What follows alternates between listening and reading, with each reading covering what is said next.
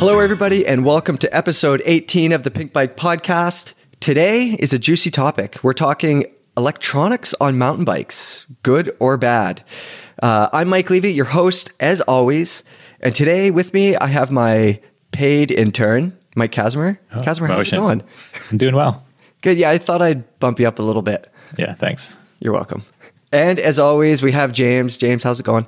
Yeah, good. Thanks, Mike. Good, good. Guys, yes or no answer. Electronics on mountain bikes. Talk of drivetrain, suspension, yes or no? Are you a fan in general or not? I'm going to go no on this one.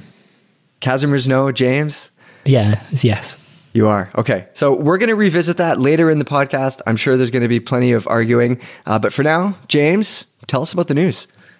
Yeah, sure. So we'll start with Psychosis, which is back. So instead of ADH at the Kicking Horse Crankwork Summer Series, they revived the Psychosis series. So this has been 12 years in hibernation. It's a top to bottom race at Mount Seven. Back then, the course record, Chris Kovarik, was 12:35. This year's winning time, 11:19, set by Henry Fitzgerald. And in fact, all but one rider, which was Brett Reeder in the men's field, ended up beating Kovarik's time. I think if you want any evidence of how much better we have it with bikes these days, this is it, right? Yeah, I think so. And I can't imagine that the course is any easier these days. Like, it's probably rougher, I think, from how after having such a long hiatus. So yeah, it's pretty impressive. Do you guys remember when Hill and Stevie showed up for that? That was pretty cool, eh? It was so good. Like, this was a classic race. I like the format just being so long, and the fact they did have to run. I remember seeing videos of those guys like running up the hill back in the day to get through that like flatter section in the middle. But other than that, it's crazy steep. Like, looking at the footage, there's not too many courses that have that much sustained steep vertical for a long time. Have you ridden the top section?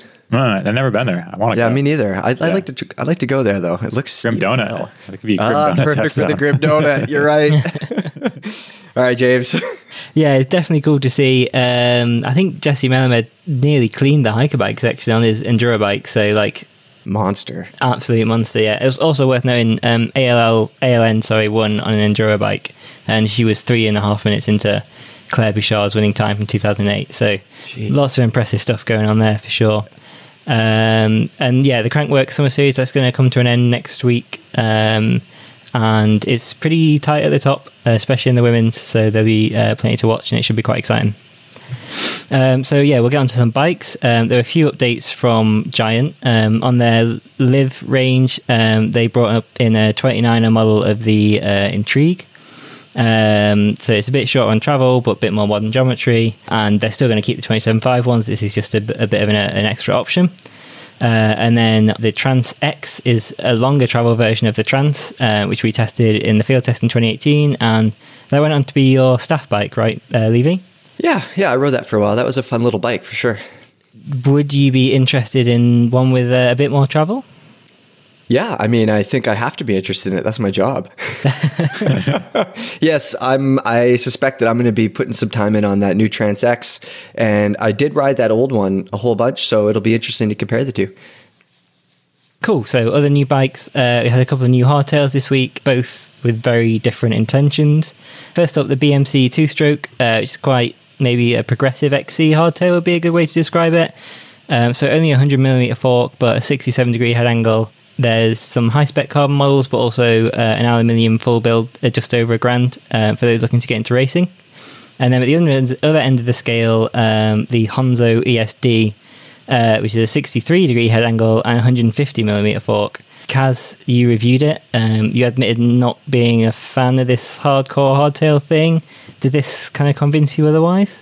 No, it didn't convince me otherwise. Like, I understand the appeal, and I understand why people buy them, and I know why they exist. And I've spent a lot of time on hardtails, for all the people that think that it's not that I don't know about hardtails. I have plenty of miles on them. Very, very angry, Casimir. Yeah, people get mad. But I mean, like, on paper, it's a cool looking bike, and there are going to be people that are going to love it. Like, it has all the things.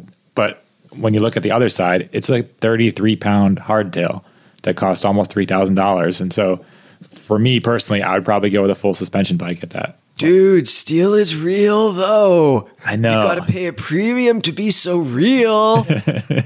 Yeah, like, and it's fine. Like, and this is just more of a personal preference. Like that BMC almost appeals to me a little bit more, even though I love riding hard trails and, you know, I spend a lot of time on longer travel enduro bikes, but for a hardtail, I kind of want it to feel a little bit different, like a little bit lighter also. So the BMC looks like it'd be pretty fun, like snappy and nimble, and would be a nice kind of change from what I used to, where I was on the Hanzo. It felt a lot like an enduro bike, but then you kind of go on some rough stuff and you realize like, oh, I'm on a hardtail and I'm going too fast. Yeah. To be fair too, we did like that green aluminum Hanzo that we had in Sedona for the field trip. Yeah, exactly. Yeah. I've liked the previous Hanzo, and there's also a new Hanzo non-ESD version, which looks like it'd be really fun. Like it has a little bit slacker head angle than the previous Hanzo, a little more travel up front. I think it's 140 mil fork, but it still kind of falls into that more all-rounder category, not this super slack kind of hardcore hardtail. I also don't like the phrase hardcore hardtail. I don't know. It just seems silly. But, you know, these things exist and there are people that love them. And so nothing against you. If you have a 60-degree hardtail that weighs 40 pounds, just more power to you. Enjoy. Like, it's not a new thing either, because Levy remembers as well, like early 2000s with Whistler Bike Park. Like everybody had, were they DMRs or like the Master T? I went through a bunch of those DMR sidekicks, and then I had a 243, that steel hardtail with Atom Lab rims, profile cranks. It had two DH tubes in the back. Yeah. We've done the hardtail thing. So some people might be new, and then it's not quite that new. So yeah, I don't know. It exists. I'm not the biggest fan, but that's okay. Like I can still ride them and explain how they I don't hate it. It's just not my thing, but there's lots of people that like it. So it's fine. We're going to talk more about hardtails next week though. Just before we went on air, Kaz, you said, and I quote, "I hate hardtails." I don't hate hardtails. I didn't say that. I own a hardtail. I like my dirt jumper. James, you can defend yourself next week, Kaz. Okay. Schwalbe has tried to simplify its tire range by introducing 5 new casings from the sort of really burly super downhill to a more lightweight super race casing.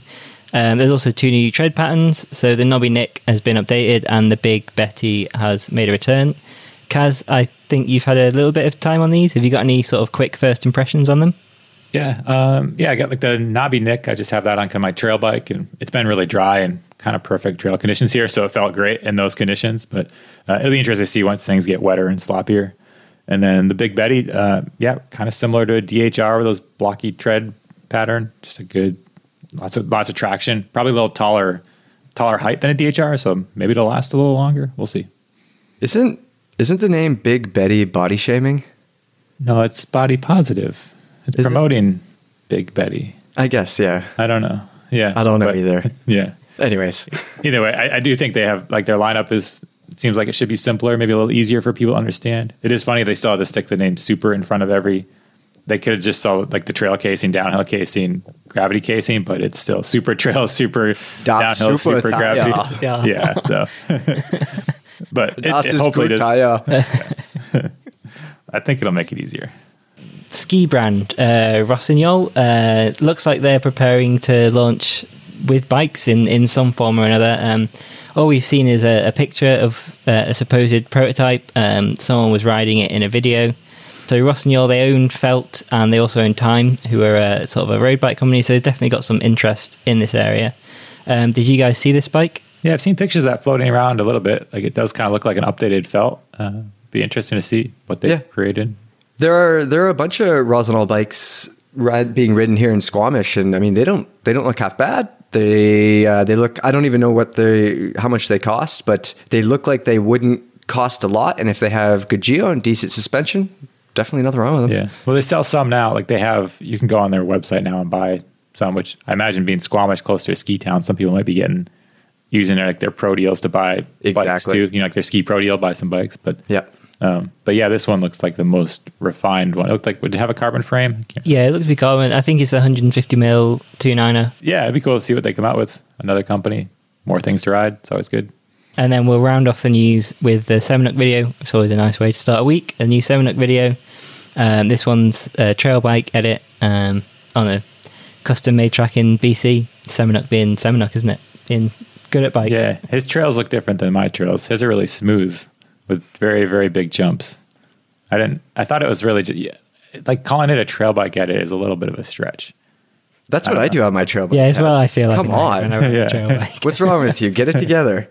I mean, I love watching him. His skills. He's got like the cool, like, I don't know, the way he moves his knees. It's pretty cool. Yeah, it's ridiculous. His style, I mean, everybody knows. There's no one like it. Yeah, nobody like it.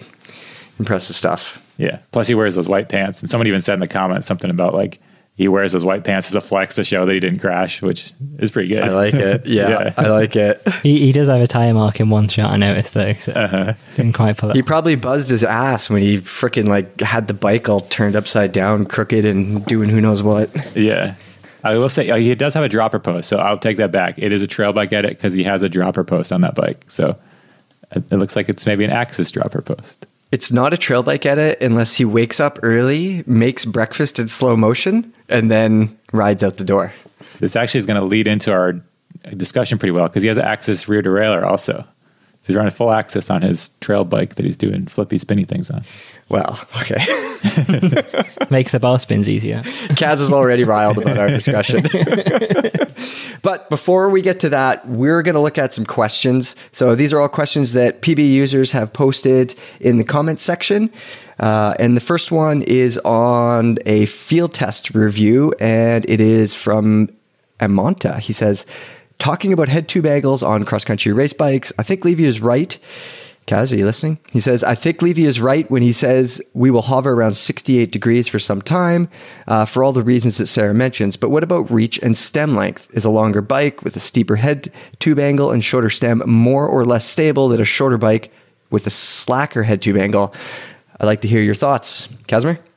I mean, I do feel like we'll start to see, we already have seen it, like XC bikes are going to get a little bit longer. I don't think they're going to go to the extremes that we're seeing in the enduro world because just body position and the way you're riding them is different. But yeah, we've already seen them get a little bit longer and stems have gotten shorter. Obviously, like it's rare that you see those crazy long, 100 mil stems not around really anymore as much. Someone, I'm sure, is still running one, but they're down to like 70s, 60s, or 80, 90 was a lot more common.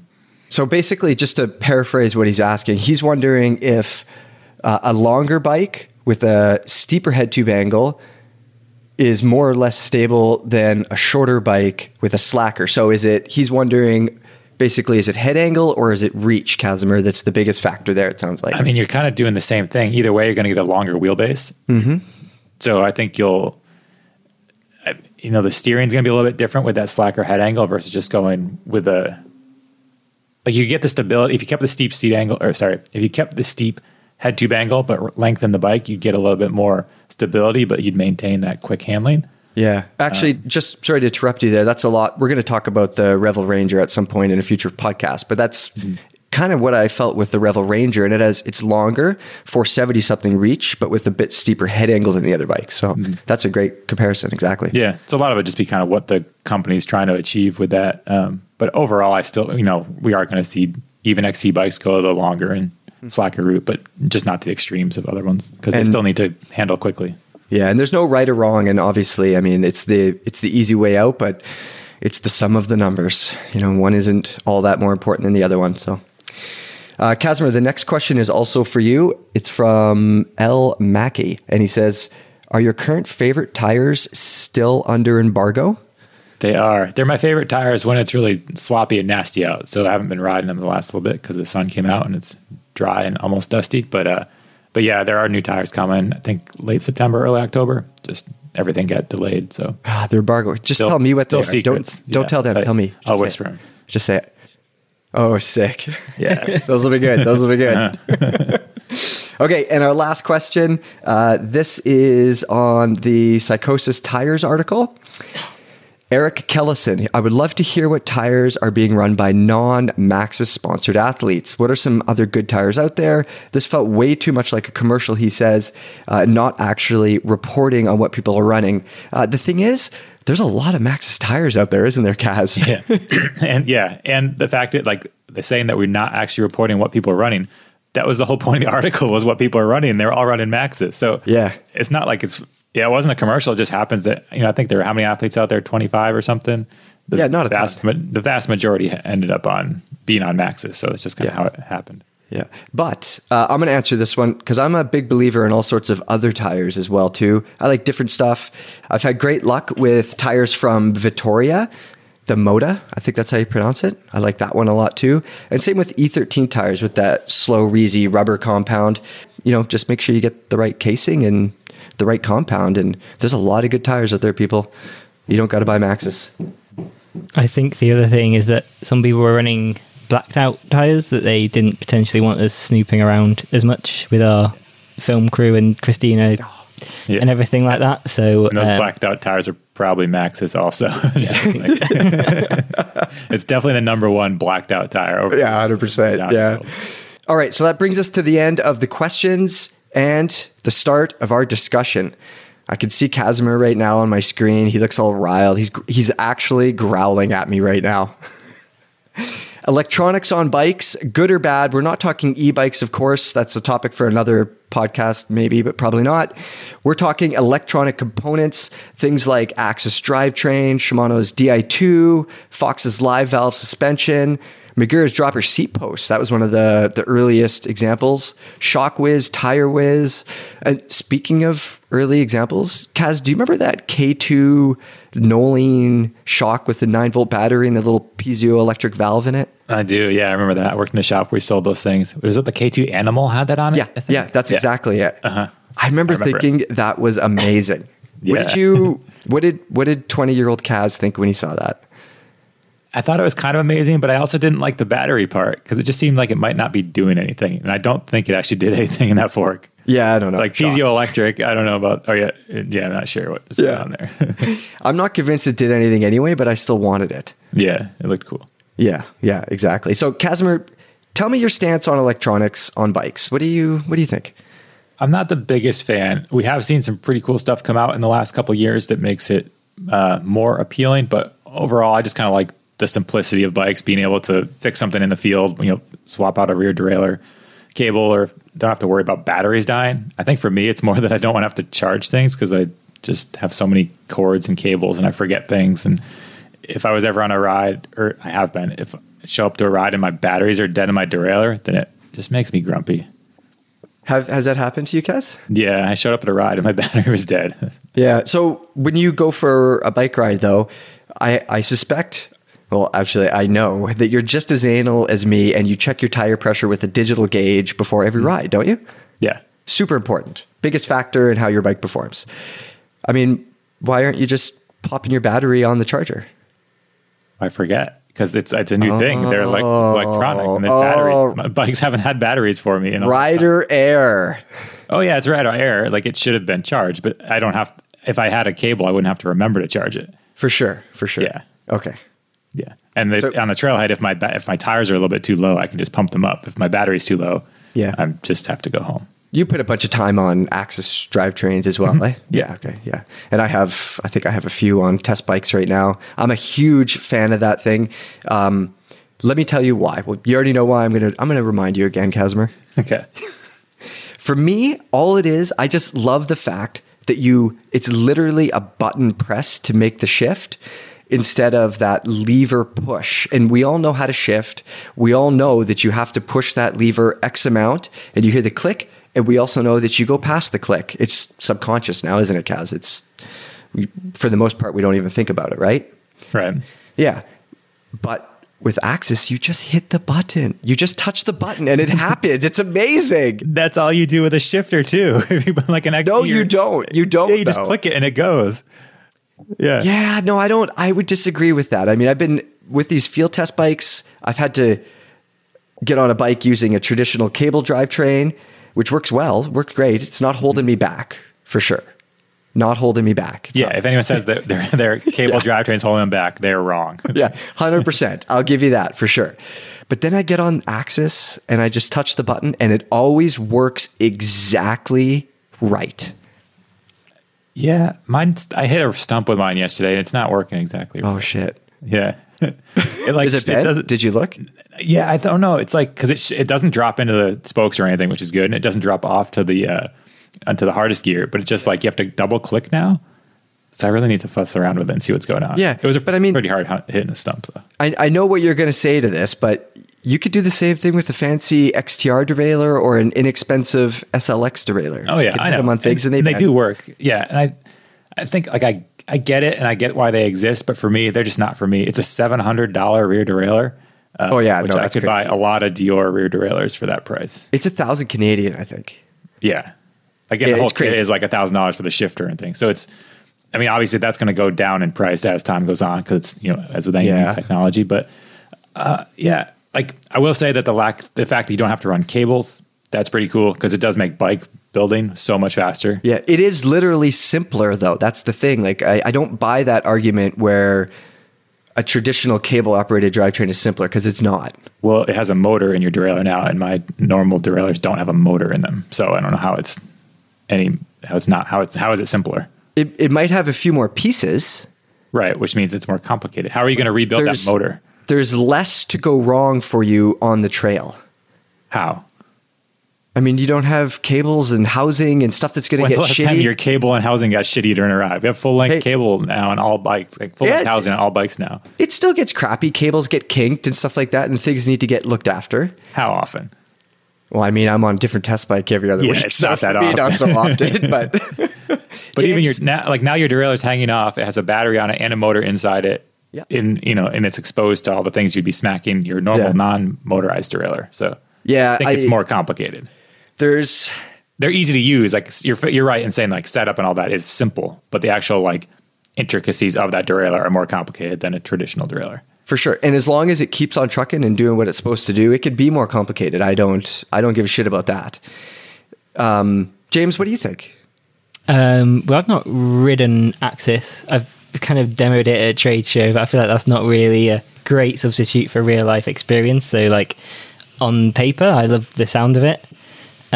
For a personal bike, like no way could I justify that cost, I don't think.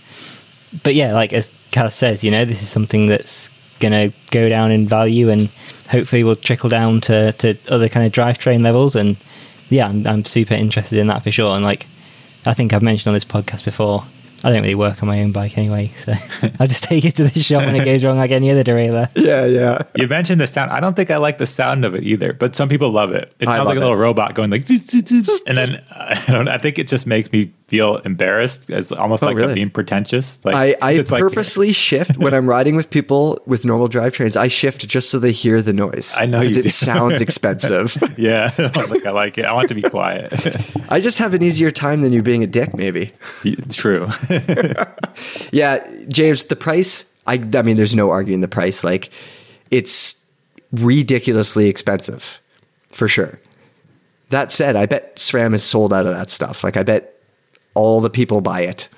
Yeah, I mean, they're cool. Like, it's technology, and all of us, I know we've mentioned it before, but a lot of people are just in this just because it's a hobby, like your passion. You want to have the latest and greatest and kind of mess around and do things. So I totally get why you would buy it. And yeah, it does work. And I think they're going to keep making it better. Like the ergonomics of that shifter paddle do need a little bit of work, I would say. But I'm sure that we'll see new versions in the future that are even better. Because it opens up a lot of options of what you could do with that technology.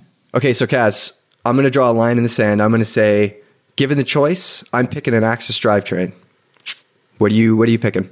I'm not picking Axis. Do you want me to say which one I would pick? No, I don't care about that. Yeah. No, I wouldn't pick Axis. Yeah, that's I would just pick a cable actuator. James, I think you're going to pick Axis, aren't you? Yeah, money no object, I'd pick Axis, for sure. Yeah. What about Fox's live valve suspension, Kaz? You and I have both ridden that. What do you think of that?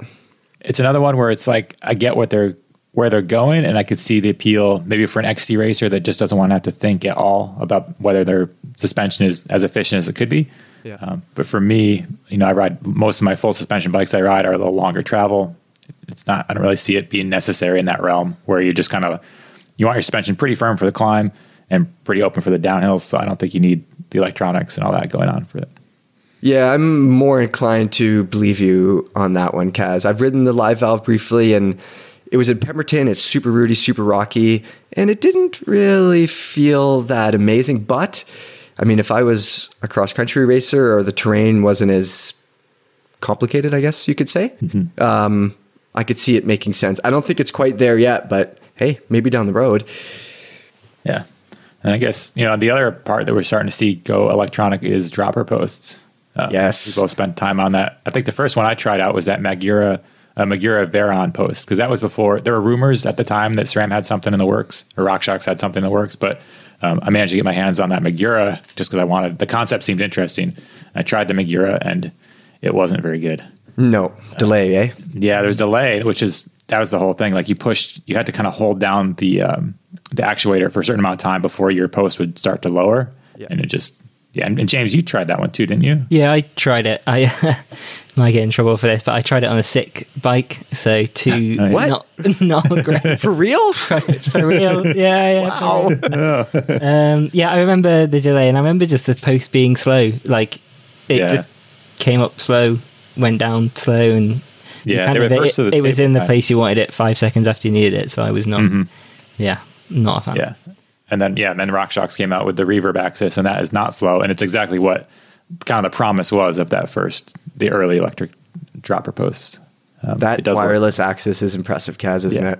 Yeah. I can get behind that one because if your dropper post did run out of batteries, it wouldn't be as big a deal because you could lower the post. Isn't it $1,000? How much is it? Yeah, it's so expensive. I mean, that's, I guess I can't get behind it all the way. You're okay with your $1,000 derailleur? No, but not it's $800. $800 for the post. But no, I can't get behind it for that price either because there's so many good $200 droppers.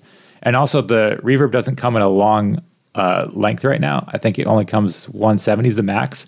So I just got this bike that I'm testing that's super fancy because companies sometimes send us these super fancy bikes. Sometimes. And it has a 170 Axis on it, where the bike, it's one that really, I want a 200. So I actually pulled the Axis off and put a one-up post on it so I could have 200 mils a drop. 2020, mountain bike editors whining about dropper posts with only 170 millimeters of travel. I like it. Yeah, well, it's because the seat tube angle is steep, so it makes it's just because of geometry. It's if this was 5 years ago or 3 years ago with a slack seat tube angle, the seat would be out of the way enough, even with a 150 mil drop. Yeah, well, two of my field test bikes, the Scalpel and the Epic Evo, I moan about them. They had long seat posts or long seat tubes, and I think only 150 mil drops. Kaz, it felt short. I was like, what is this seat doing tapping my ball all the time? It's weird. Once you get used to the longer, it's hard to go back. And both of us have pretty similar leg length. So we can run, 200, 210 mil posts, and it's great just to have the seat lower and out of the way. So anyways, back to the Reverb. At the moment, they only make it in a 170 length. So you could buy this $10,000 bike and still have to swap out your super fancy electronic dropper post for a cable one because you want more drop. But that's more of a thing. I'm sure they'll fix that in the future. Just the way everything's going. But the future is promising. I think the drivetrain and the suspension stuff right now, it's interesting. Drivetrain ready to go, suspension not so much. But 5 years down the road, maybe 10 years down the road, what about some time where we see dropper posts integrated with your suspension? I sort of thought that that capability might be possible with Axis, but we haven't seen it yet. Yeah, we used to talk about this with RC, Richard Cunningham, because I think all of us had a similar idea when this stuff, we just started kind of brainstorming one time. But if you lowered your post, so at the fullest, when it's dropped all the way, if that opened your suspension up all the way to your descend mode, and then if you raise it up, if it firmed it up into like a climbing mode. We've seen BMC did a version of that on one of their bikes, but it kind of makes sense. It would be cool. Then, Levy, you hate to flip the lever, so this way it would do it for you. So. Right?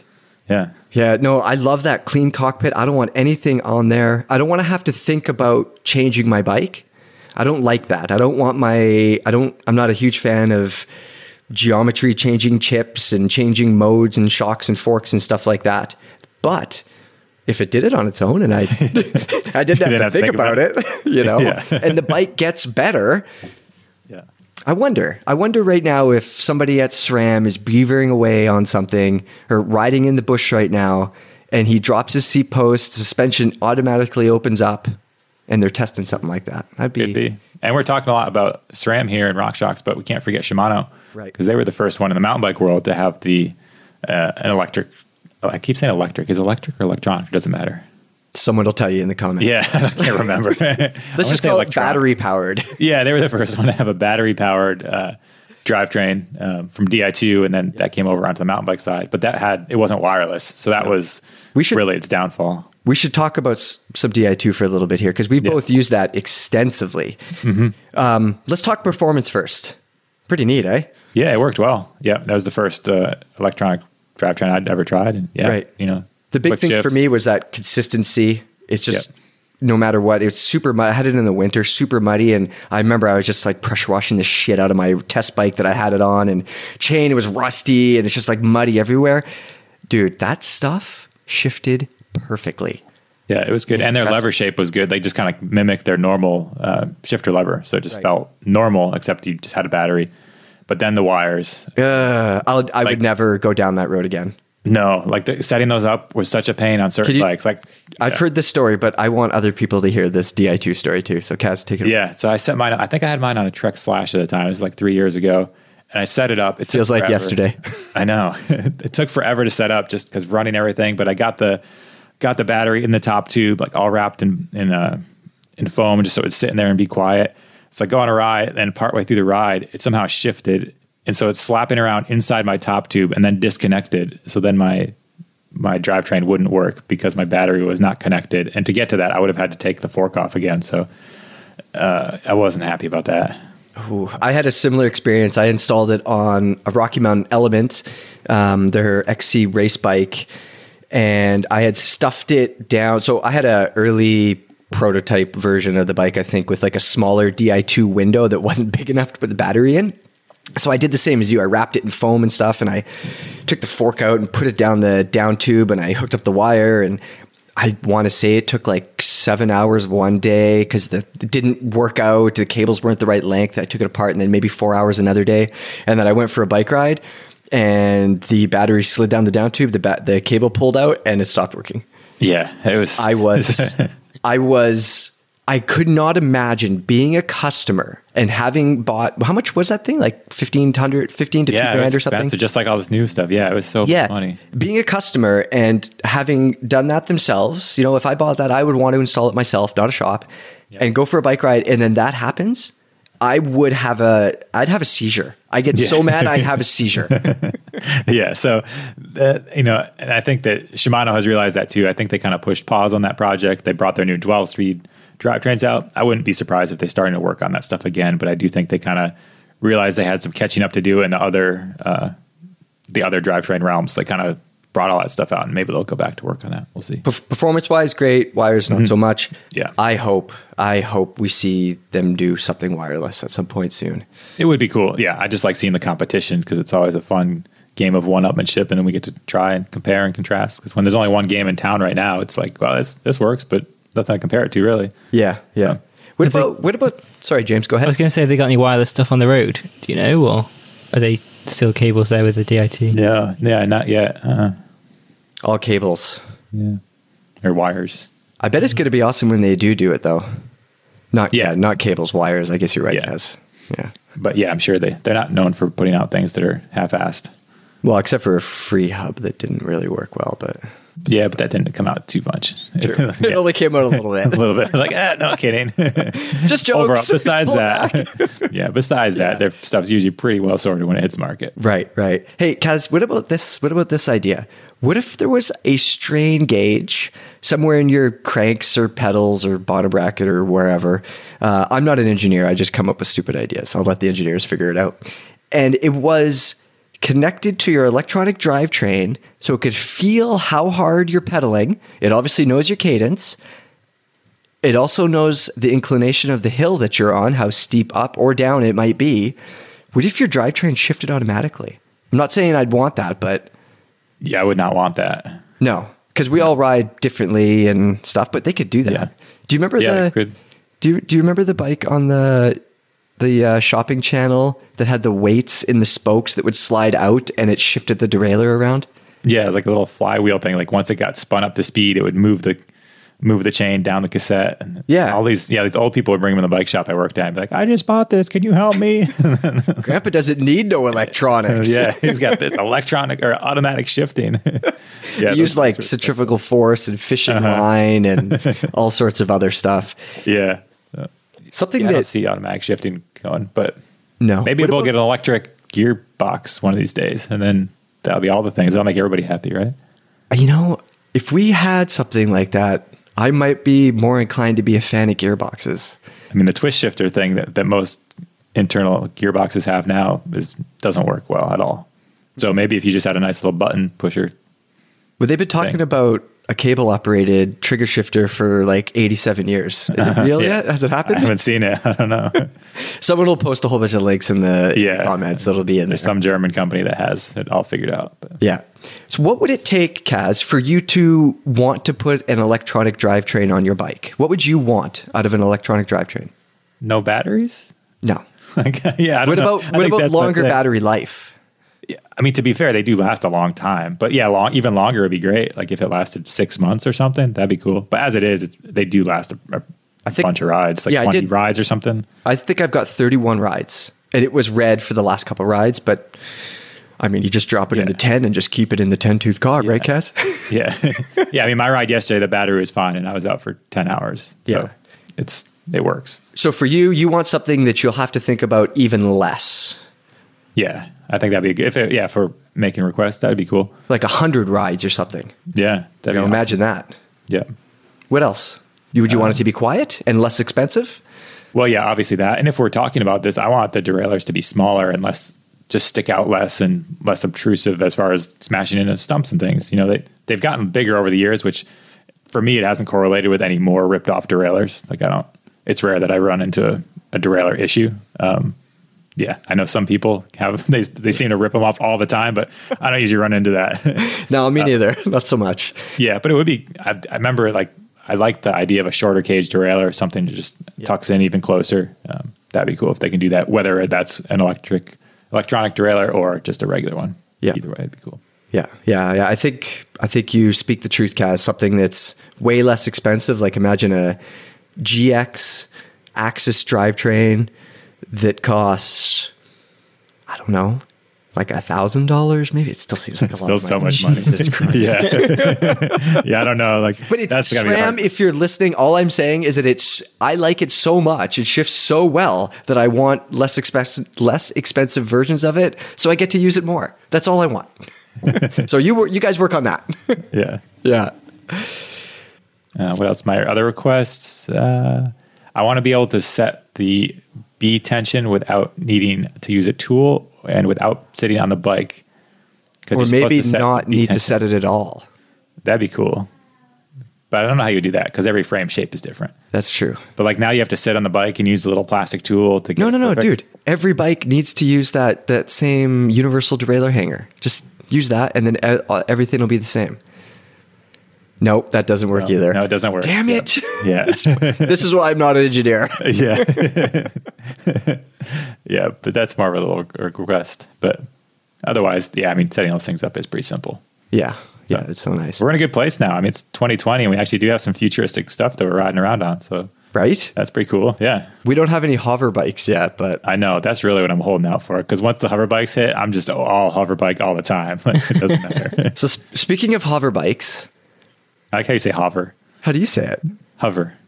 Yeah, we're saying two different words. I'm getting a complex. Whenever I do these podcasts, you guys pick out every single word I mispronounce. I'm Canadian. Well, I mean, to be fair, you're Canadian, I'm American, and James is English, so it's different. It's true. Or British. Do we say English or British? Or is that both? Both, but... Okay. Yeah, take your pick. All right. What about active suspension?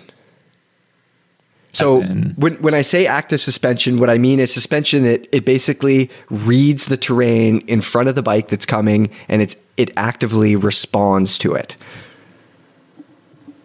It sounds tricky. I don't know. I know they kind of work on stuff like that. And it's sort of the premise behind Live Valve, right? Your fork hits the bump and sort of tells the shock what's going to happen. Yeah. Yeah, exactly. Yeah, sort of. Yeah, I mean, I don't think active suspension is a real thing that will ever happen with mountain bikes because people don't want to pay $50,000 for a mountain bike or whatever. Wasn't it going to be like magnetic oil, the electronic magnetic oil thing in the shock? Is that thing? Yeah, they do stuff like that. I don't know who, but somebody does. Yeah. Somebody out there does something. I know. I feel like I need to get smarter about all this electronic stuff. That's, you know, what's funny though, that's the very reason that I'm a fan of this electronic drivetrain stuff. You can put it on your bike and you don't have to be that smart.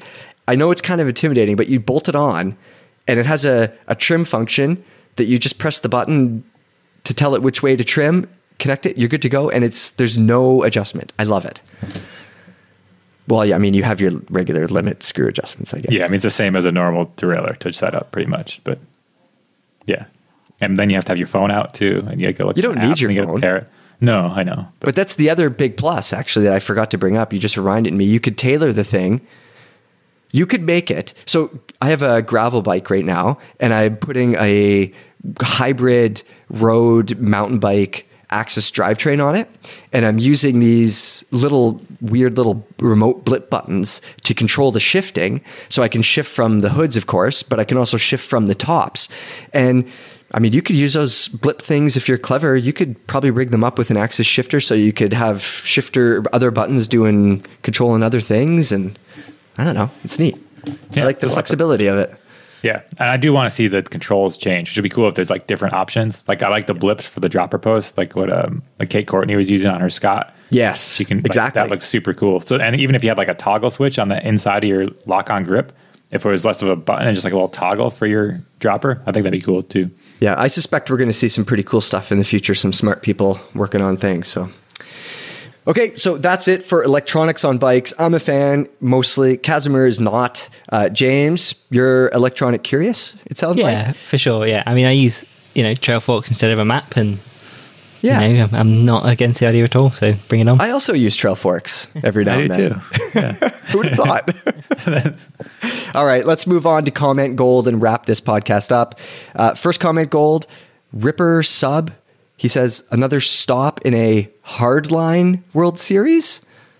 Yeah, this is talking about Psychosis, I guess, and I just thought it'd be a cool idea to have, like, some super crazy, wild out-there courses forming some sort of separate world series. Some out-of-the-box, non-UCI, like, crazy long, hard downhill courses, or maybe something that's ridiculously difficult, maybe an urban course even, I don't know. Yeah, that would be cool. Yeah, that'd be cool. People have always said they wanted to see like Red Bull Rampage become a series, but just the terrain's so unique there that it can't. But something like the Hardline, where it's just like hard, even harder downhill courses than a World Cup course, which seems ridiculous because World Cup courses are already very hard, but it'd be pretty entertaining to watch. Yeah, yeah. So the next one comes from Vorsprung, actually, and this is from their own press release. They listed the downsides of their own products. They said, it costs more money than not having it. 130 grams is still more than 0 grams. Can be damaged if you have it, can't be damaged if you don't. I like that. Yeah, I like companies that do things like that. Like, it's just bikes, right? It's just bikes. Yeah, it's good to have a little sense of humor. Yeah, don't take yourselves too seriously. All right, everybody. So that is the last Comment Gold, and that's it for episode 18. I'm going to leave you guys with the question. What do you think about electronics? So assuming price isn't a consideration, let's pretend this stuff costs, the same as a regular drivetrain. Would you choose an electronic drivetrain over a traditional cable-operated one?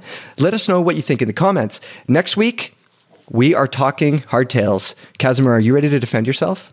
I'm ready. I got a whole list of defense. All right. Okay, we'll see you next week. Get ready for a hardtail chat.